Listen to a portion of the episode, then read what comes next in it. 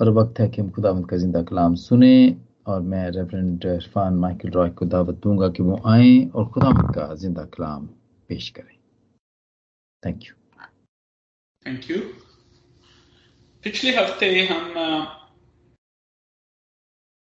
उन सारी बरकत को देख रहे थे जो कि उस अहद के वसीले से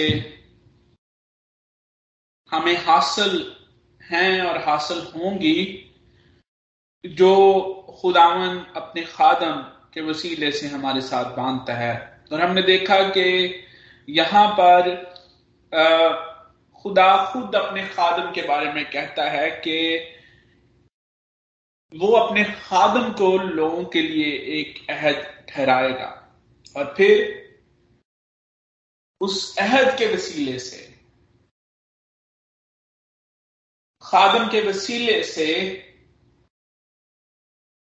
उस अहद के वसीले से जो बरकत अपने लोगों के लिए उसने रखी है, वो उनका ज़िक्र करता है। और उस, ये बरकत जो है, ये इसमें आज़ादी की बरकत शामिल है।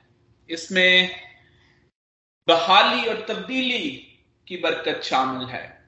और इसमें मैरास की बरकत शामिल है। और जब हम आज़ादी की इस बरकत को और बहाली और तब्दीली की इस बरकत को और मैराज की इस बरकत को देखते हैं तो फिर यहाँ पर एक दफ़ा फिर जो है हमने पिछले अफवाह में भी देखा और यहाँ पर एक दफ़ा फिर हम देखते हैं कि उसी तजुर्बे को आगे लेकर चला गया, चला चला जा रहा है, जो इसराइली मिस्र से निकलते वक्त जिसको एक्सपीरियंस करते हैं। यहाँ पर जो आयात हैं, जब इन पर हम गौर करते हैं नामी आयत से तो बिल्कुल वही सर्कमस्टांसेस हमारे सामने नज़र आते हैं, बिल्कुल वही हालात हमारे सामने नज़र आते हैं, वही बातें हमारे सामने नज़र आती हैं जिनका तजुर्बा बनी स्टाइल मुल्क मिस्र में से निकलते हुए करते हैं।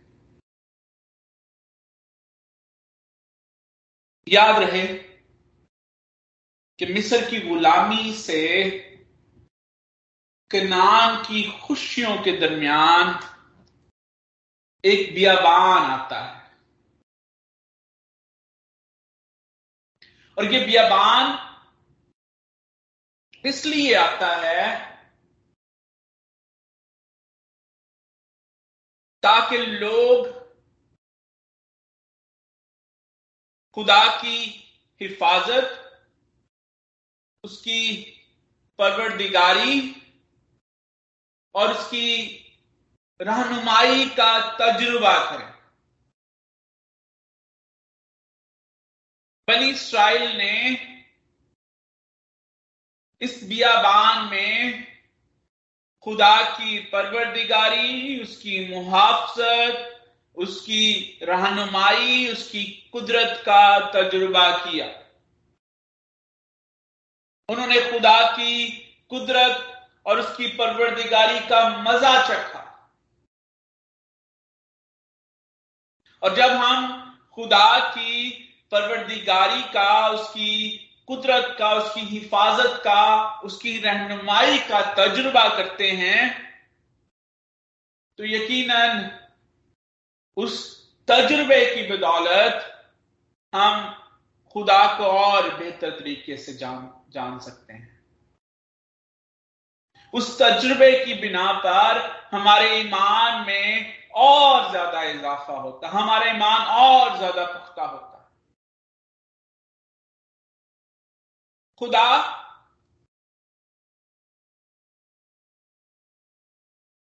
ना सिर्फ़ किनान के मुसाफरों को यह तजुर्बा बख्शता है, खुदा आसमानी बादशाही के मुसाफरों को भी ये तजुर्बा अक्सर बख्शता है।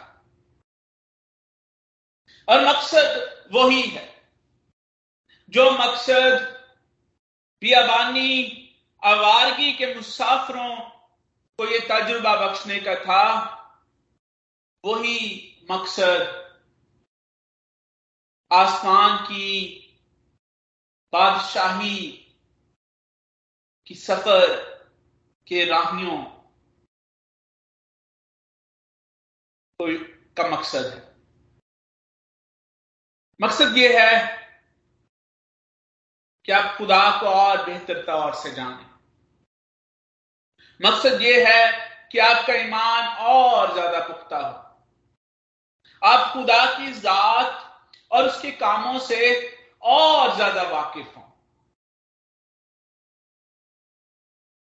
और खुदा के कलाम हमें यह बताता है कि जब जब लोगों ने खुदा को और ज़्यादा जाना, उनका ईमान और ज़्यादा पुख्ता हुआ तब तब वो अपने इस इल्म और तजुर्बे की बिना पर उसकी प्रस्तश और उसकी रिफाकत के लिए ज़्यादा से ज़्यादा तैयार हो सके। दो चीज़ें। उसको जानना और उसका तजुर्बा करना। इंसानी तौर पर हम इन दोनों बातों से बहुत बाखूबी वाकफ है।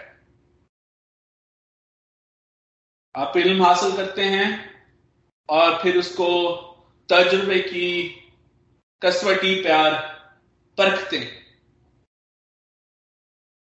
जब हम नामी और दसवीं आयत को देखते हैं तो हमें पता चलता है कि यहाँ पर सबसे पहले बनी इसराइल खुदा की परवरदिगारी को जानते हैं। खुदा की परवरदिगारी का तजुर्बा करते हैं।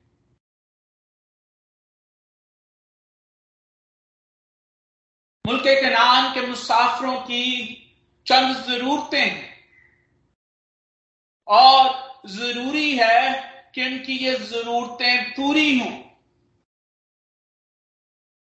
और पहली ज़रूरत ये है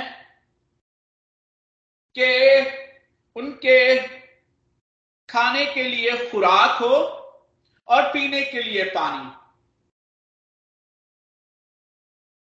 अंधेरे में रोशनी हो और धूप में छांव।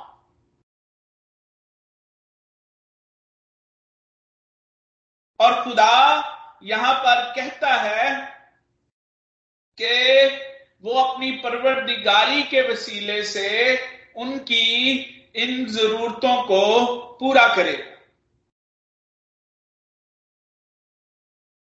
और वो कहता है कि वो ना भूखे होंगे, ना प्यासे। इट इज़ ओनली पॉसिबल ये सिर्फ़ और सिर्फ़ खुदा की परवरदिगारी के वसीले से मुमकिन है।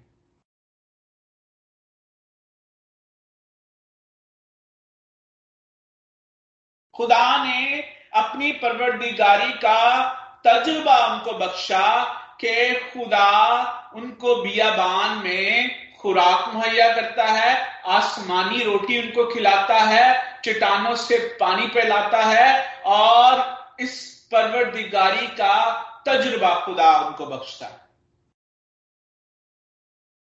वो ना सिर्फ़ इस परवरदिगारी के तजुर्बे का वादा उनसे करता है, बल्कि हम देखते हैं कि खुदा के कलाम में बार बार खुदा अपनी परवरदिगारी की तालीम और अपनी परवरदिगारी का तजुर्बा अपने लोगों को अता करता है।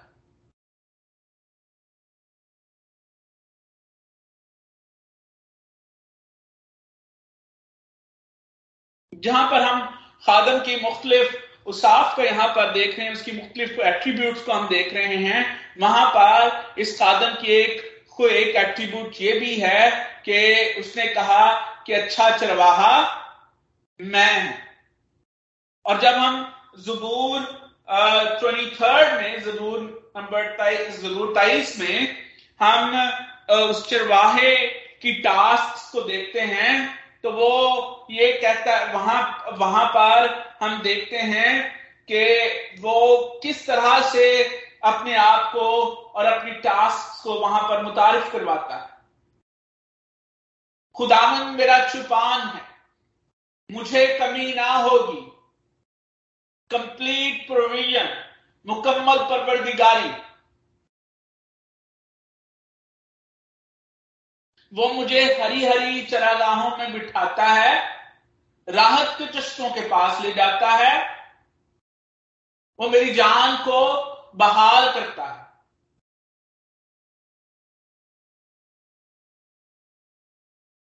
ये उस परवरदिगारी का स्कोप है, जिसका हमें, जिसकी एप्लीकेशन जिसकी इलस्ट्रेशन जिसकी प्रेजेंटेशन हमें खुदा के कलाम में बार बार मिलती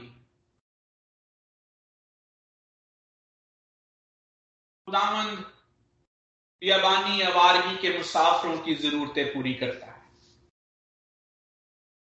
और जब मैं जरूरतें पूरी करने की बात करता हूँ तो मेरे जहन में यही आता है कि जो कुछ उस सफ़र के लिए चाहिए था, खुदा ने वो ही अता किया।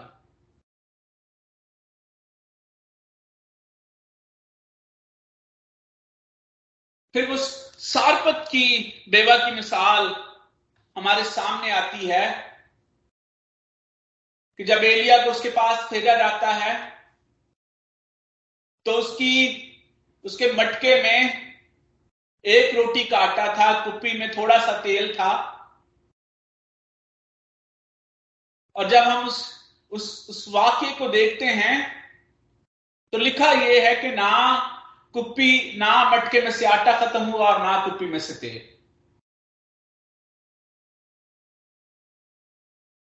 वहाँ पर यह ज़िक्र नहीं है कि वो सारी चीज़ें भी दस्तियाब हो गई वहाँ पर जिनकी ज़रूरत नहीं थी। हाँ ये ज़रूर ज़िक्र है कि मटके में से ना आटा खत्म हुआ और ना कुप्पी में से तेल।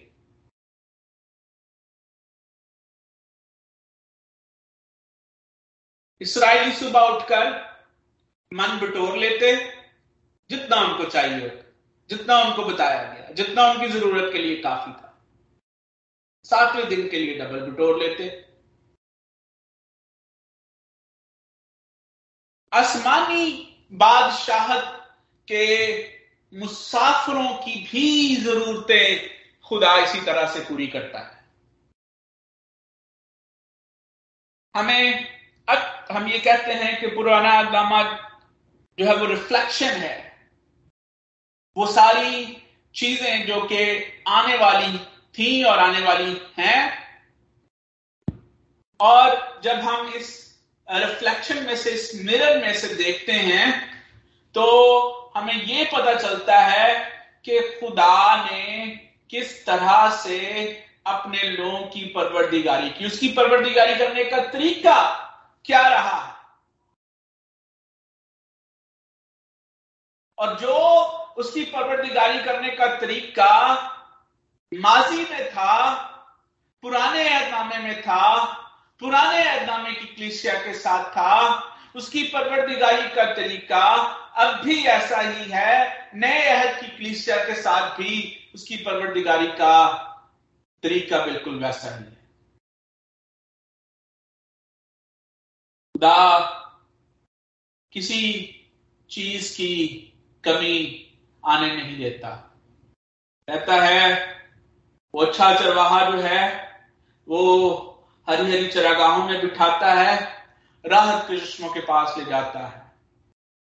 किसी चीज़ की कमी नहीं, वो बहाली बख्शता है। बहाली और तब्दीली के रास्ते में खुदा हमारे, हमें सारे सामान मुहैया करता है, ताकि तब्दीली और बहाली का ये सफ़र जारी रहे। और जब हम तब्दीली और बहाली के सफ़र में से गुजरते हैं, हम खुदा को जान पाते हैं तो फिर हमें यह अंदाज़ा होता है कि हमारी असल जरूरियात का ताल्लुक इस दुनिया से नहीं है। हमारी असल जरूरियात का ताल्लुक जिस्मानी नहीं है। इट्स नॉट फ़िज़िकल फिर हमें पता चलता है कि बहाली और तब्दीली के सफ़र में असल जरूरियात का ताल्लुक रूहानी ताल्लुक है। और जब वो कंप्लीट प्रोविज़न की बात करता है तो वो ना सिर्फ़ हमारी फ़िज़िकल नीड्स पूरी करने की बात करता है, वो हमारी स्पिरिचुअल नीड्स भी पूरी करता है। वी आर प्रिवलेज कि वो पूरे जमाने की, पूरी दुनिया की, पूरी कायनात की फ़िज़िकल नीड्स तो वो पूरी करता है। वो जिस रंग, जिस नस्ल, जिस मज़हब का बंदा हो, खुदा उसकी फ़िज़िकल नीड्स पूरी करता है। He is he provides it but we are privilege कि हमारी वो जरूरतें भी पूरी होती हैं जो रूहानी जरूरियात हैं और जिनका ताल्लुक आसमान ज़मीन से नहीं, जिनका ताल्लुक आसमान से।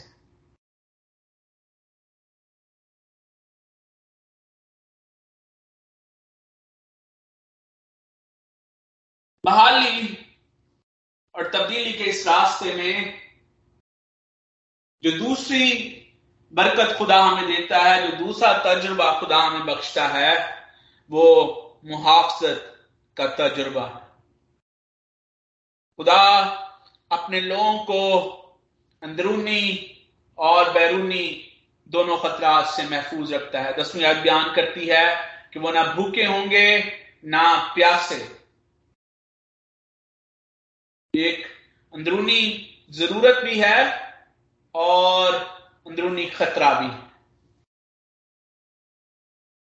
दोनों फिजिकली भी और स्पिरिचुअली भी।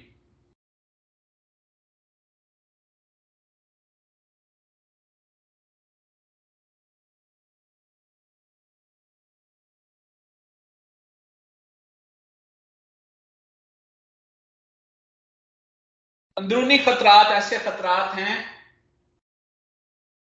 जो हमारे, हमें नज़र नहीं आते। और इनका अक्सर ये मोस्टली देयर इंटरनल ये हमारे अंदर मौजूद होते हैं।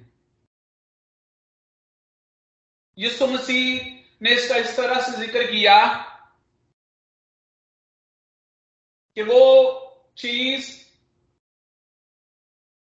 जो हमारे अंदर से निकलती है, वो हमें नापाक करती है। और फिर देर इज़ अ लिस्ट के अंदर से क्या निकलता है।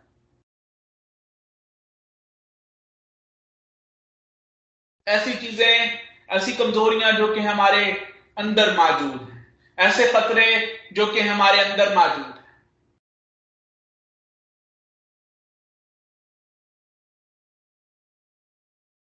तम के पाक कलाम में लिखा है ख्वाहिश शामला होकर गुनाह को जन्म देती है now we are also considering the order. जब ये मैं ये कह रहा हूँ कि खुदा हमारी जरूरतें पूरी करता है and then there are things जो हमारी जरूरतें नहीं हैं, हमारी ख्वाहिशें हैं बेशक खुदा ने ये कहा है कि मांगो तो तुमको दिया जाएगा। And he wants us to to ask जो हम चाहते हैं, हमें खुदा से मांगने की ज़रूरत है, लेकिन खुदा का कलाम हमें यह भी सिखाता है कि हमें खुदा की मर्ज़ी के मुताबिक मांगना आना चाहिए।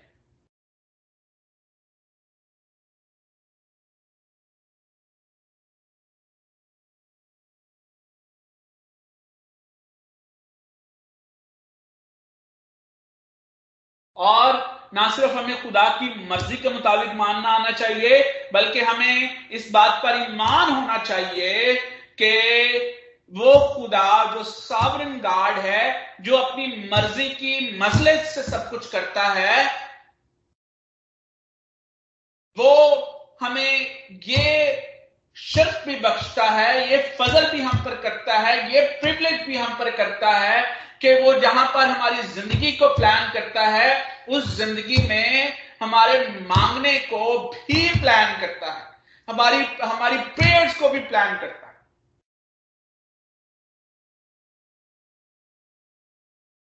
align your asking with God's plan.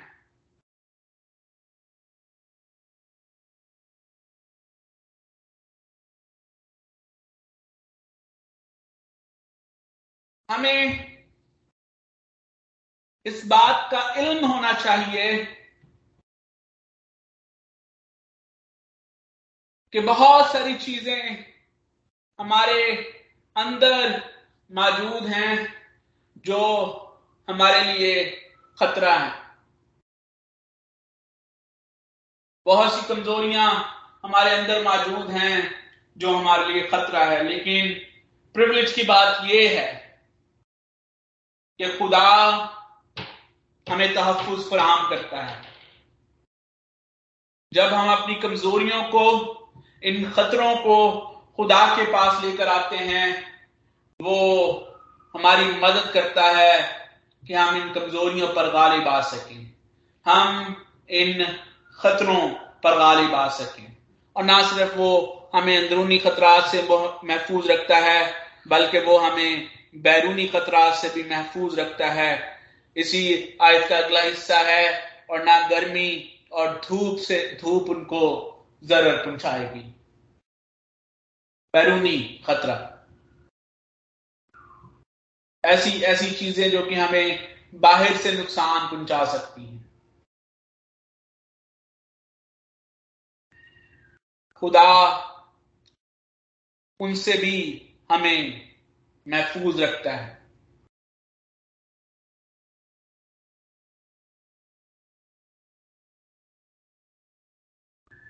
हम खुदा उनके शुक्रगुजार हैं कि खुदा आसमानी बादशाही के इस सफ़र में हमें अंदरूनी और बैरूनी दोनों खतरात से महफूज रखता है, रख सकता है। जिस तरह से उसने बनी इसराइल को अंदरूनी और बैरूनी दोनों खतरात से महफूज रखा। वो दिन में बादल की शक्ल में उन पर साया करता था।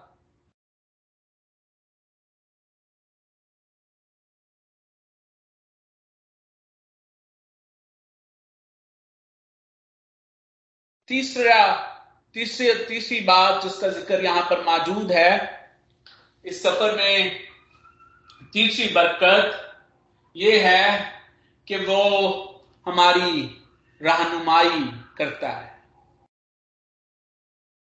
तीसरा तजुर्बा जो उसने बियाबानी आवारगी के सफ़र में बनी स्टाइल को बख्शा, वो रहनुमाई का तजुर्बा है।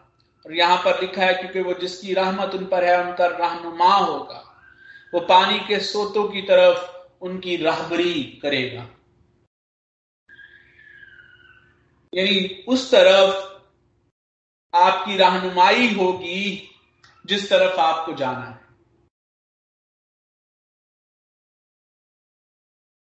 बियाबानी सफ़र में पानी की ज़रूरत और अहमियत एक अहम हकीकत है। और यहाँ पर लिखा है कि ये जो रहनुमा है, ये पानी के सोतों की तरफ़ रहनुमाई करता इमेजिन करें कि अगर आप किसी बियाबान में हैं, किसी डेजर्ट में हैं, और आप सफ़र कर रहे हैं, और आप को उस सिमत में सफ़र करना है जिस सिमत में पानी हो, और आपके पास कोई मैप कोई गाइड नहीं है जो कि आपको बता सके कि आपने किस तरफ़ जाना है और अगर आप बिल्कुल उल्टी सिमत में निकल जाए, उल्टी तरफ़ निकल जाए तो फिर आप आप क्या तो कर सकते हैं? यहाँ पर जो रहनुमा है, वो उसी सिमत में रहनुमाई करता है, जिस सिमत में हमें जाने की ज़रूरत है।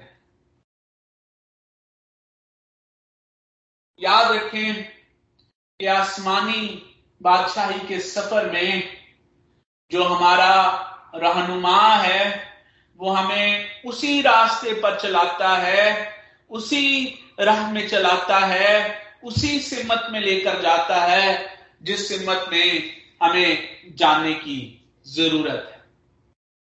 वो कहता है कि मैं, वो हमें पानी के सोतों की तरफ़ हमारी ताज़ा पानी।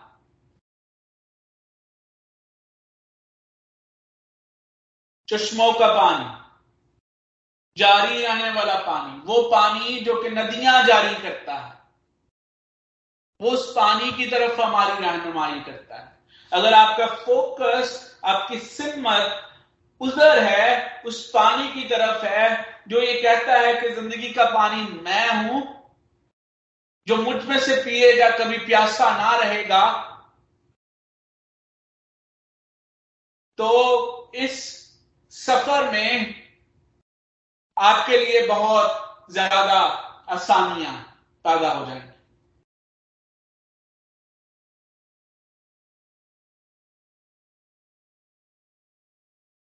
एक बहुत बड़ा सबक जो कि हमें बियाबानी आवारगी से सीखने की ज़रूरत है, वो ये है कि हमें खुदा की इस परवरदिगारी का रिस्पॉन्स किस तरह से हमें देना है। और क्योंकि बनी इसराइल की कहानी हमारे सामने है, बनी इसराइल के साथ ये जो सारा परवरदिगारी का जो इवेंट है, जो ये वाक्य है, ये हमारे सामने है। इसीलिए हमें हमसे ज़्यादा तो हो सकती। और जब हम खुदा की परवरदिगारी को इस के नानी सफ़र में हम खुदा की परवरदिगारी को देखते हैं और फिर बनी शाइल का रद्द अमल देखते हैं तो हमें पता चलता है कि बनी शाइल का रद्द अमल एक आइडियल रद्द अमल नहीं है। It was not a ideal response और उनके रिस्पांस में बुड़बड़ाहट शामिल है, ना शुक्री शामिल है ना फरमा बरदारी शामिल है।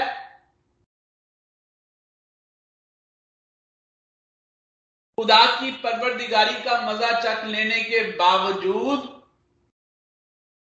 वो उससे मुँह मोड़ते रहे, उसके मंसूबों से एनराज करते रहे, उसकी रहनुमाई पर इतराज करते रहे और इस एटीट्यूड की वजह से, इस रिस्पांस की वजह से 40 दिन का सफ़र 40 सालों में बदला। और अब जब ये तजुर्बा हमारे बनी शाइल का तजुर्बा हमारे सामने मौजूद है तो सवाल ये पैदा होता है कि आसमानी सफ़र में हमारा रद्द अमल कैसा रद्द अमल होना चाहिए? क्या हम बनी शायद से सबक सीखते हुए इन तमाम गलतियों से इजतनाब कर रहे हैं? या अगर हम में से हर एक आज अपनी ज़िंदगी का जायजा ले तो हम भी अपने आप को वही कुछ करता हुआ पाते हैं जो बनी शाइल ने किया? क्या हमारी इस आसमानी सफ़र में हमारी ज़िंदगी में बुड़बुड़ाहट नहीं है? क्या इस आसमानी सफ़र में हमारी ज़िंदगी में ना शुक्री नहीं है। क्या इस आसमानी सफ़र में, हमारी ज़िंदगी में खुदा के मंसूबों से इनहराफ नहीं है? क्या हमें खुदा की रहनुमाई पर एतराज़ नहीं है? आज मौका है कि हम अपने आप को अपनी वैल्यूएशन कर सकते हैं, अपना तजिया कर सकते हैं। खुदा ना सिर्फ़ यहाँ पर अपनी परवरदिगारी, अपनी मुहावजत और अपनी अपनी रहनुमाई की बरकतों का ज़िक्र करता है, बल्कि खुदा इन अगली आयात में, इस अगले हिस्से में खुदा सयून की तरफ़ से उठने वाले एतराजात का जवाब भी देता है। वो वो अपने इल्म साबित के मुआफिक पहले से जानता है कि सयून जो है वो खुदा से क्या शिकवा करते हैं। यहाँ पर सयूनी शिकवा भी मौजूद है। और शिकवे की वजह यह है कि वो ये समझते हैं कि बाबल की गुलामी में जाने जाने की वजह यह है कि खुदा उनको भूल गया है। यहाँ पर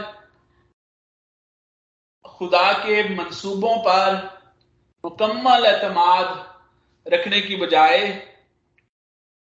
इसराइल ये समझता है, सयून ये समझता है कि अगर उनके साथ सब कुछ अच्छा हो रहा है तो फिर तो ये शायद खुदा उनकी परवरदिगारी कर रहा है, लेकिन अगर उनके उनके उनके साथ सब कुछ अच्छा नहीं हो रहा तो इसका ये मतलब है कि खुदा उनकी परवरदिगारी नहीं कर रहा। खुदा उनको भूल गया है। और खुदा ने कभी मौका दिया तो हम ज़रूर इस बात को डिटेल से देखेंगे कि खुदा की कादर मुतलिक होने का मतलब क्या है? क्या खुदा के कादर मुतलिक होने का मतलब सिर्फ़ यही है कि वो हमारी ज़िंदगी में सारी अच्छी चीज़ें हों? क्या जब हमारी ज़िंदगी में अच्छी चीज़ें नहीं हो रही तो खुदा कादर मुतलिक नहीं है। क्या जब हमारी ज़िंदगी में अच्छी चीज़ें नहीं हो रही होती तो उस वक्त खुदा के मंसूबे पूरे नहीं हो रहे होते?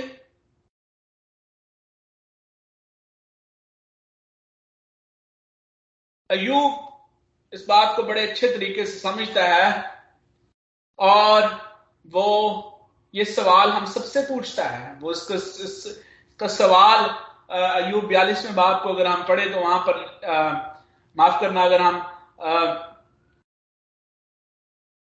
नोहा की किताब उसके तीसरे बाप और उसकी सैंतीसवीं, उनतालीसवीं याद को पढ़े तो वहाँ पर लिखा है, वो कौन है जिसके कहने के मुताबिक होता है, हालाँकि खुदावन ने नहीं फरमाया, फरमा, हालाँकि खुदा नहीं फरमाता, क्या भलाई और बुराई हक ताला ही के हुक्म से नहीं है? बस आदमी जीते जी क्यों शिकायत करे, जबकि उसे गुनाहों की सजा मिलती है। अगले आयत में हमें सयून का एतराज़, उसकी नाशुक्री का ज़िक्र मिलता है। चौदहवीं आयत में हमें यह ज़िक्र मिलता है, फिर हमें खुदा का जवाब जो है पंद्रहवीं और सोलहवीं खुदा इस एतराज़ का और इस नाशुक्री का जवाब देता है। और फिर सत्रहवीं और अठारहवीं आयत में खुदा का वादा हमें नज़र आता है। चौदहवीं आयत बयान करती है कि सयून ये ख्याल करता है कि खुदा ने उसे तर्क कर दिया है। और यहाँ पर इस तरह से ये आयत लिखी गई है, लेकिन सयून कहती है, यहोवा ने मुझे तर्क किया है और खुदावन मुझे भूल गया है। दोनों ये आयत बड़ी अहम है।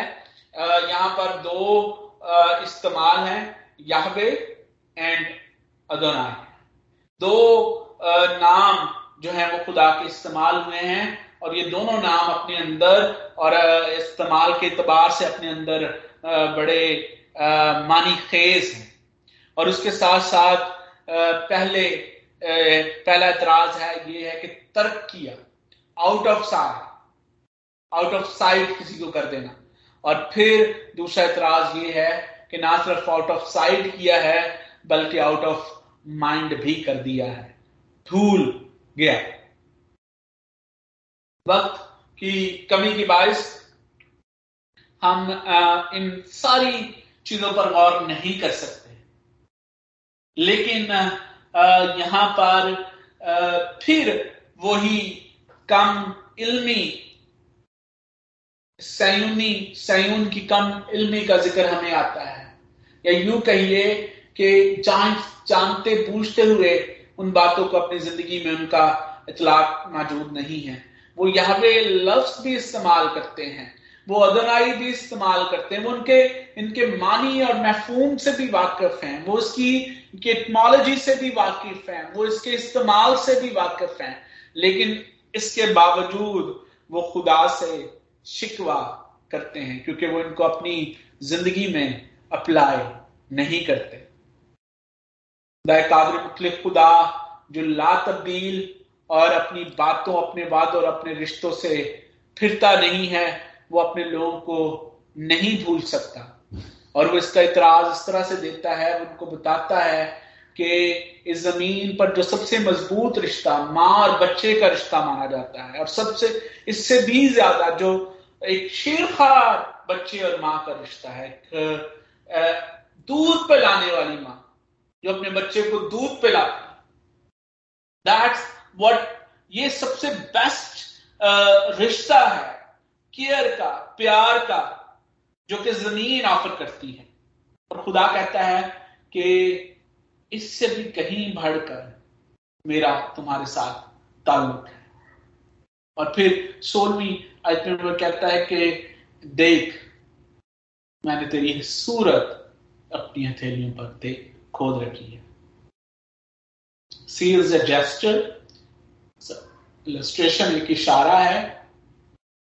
इसका जैसे कि खुदा कहता है कि देख, मेरी हथेलियों की तरफ़ देख, जहाँ पर सूरतें खुदी हुई हैं इनग्रेव्ड हैं। इनग्रेविंग खोदी जाती है जब किस चीज़ को, जैसे पत्थर पर इनग्रेविंग की जाती है। और सदियाँ गुजरने के बावजूद जो चीज़ इनग्रेव की जाती है, वो महफूज रहती लेकिन यहाँ पर जो है वो पत्थर पर इनग्रेविंग की बात नहीं हो रही। यहाँ पर हथेलियों पर इनग्रेविंग की बात हो रही। खुदा कहता है, तेरी सूरत हथेलियों पर खोद रखी है। हथेलियों पर खोदने से क्या होगा? जख्म होंगे। जख्मों वाली हथेलियों की बात हो रही है। उन हथेलियों पर जिन पर कीलों से खोदा गया, ये जो सूरत इन हथेलियों पर बनाई गई है, खुदाई के वसीले से। कीलों के वसीले से इन पर खुदाई हुई है। ये एक आम इनग्रेविंग नहीं है।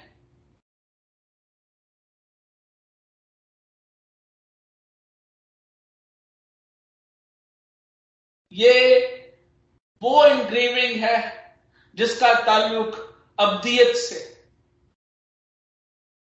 खुदा कहता है कि देखो इन हथेलियों को। जिस तरह से यसु मसीह की हथेलियों पर वो कीलों के निशान नहीं है, वो उसमें हमारी सूरतें खुदी हुई उन जख्मों में हमारी सूरतें खुदी हुई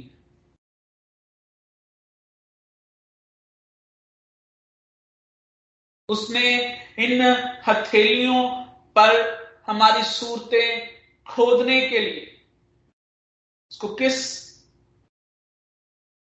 कर्ज का सामना करना पड़ा? इसको याद रखने की ज़रूरत है। और जब हम इसको याद रखेंगे तो आसमानी सफ़र पर हमें, हम हम हम इस ईमान में और ज़्यादा पुख्ता होंगे कि हमारी सूरत उसकी हथेलियों पर खुदी हुई है। वो हमें कभी नहीं भूलता। हाँ हम उसको भूल जाते हैं। वो हमें कभी नहीं भूलता।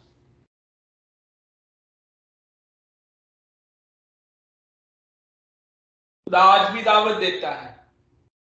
आओ देखो इन हथेलियों पर को, जिन पर हमारी सूरतें खुदी हैं।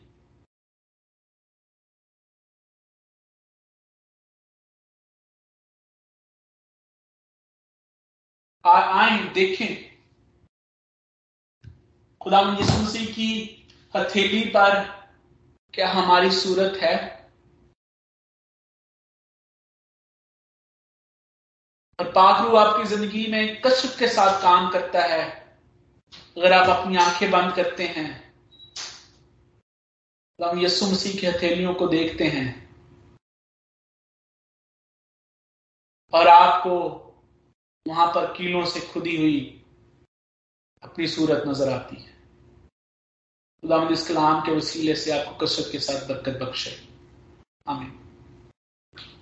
आमीन आमीन thank you very much pastor ji thank you very much for the blessed message इसके वसीले से हम सबने बरकत पाई है।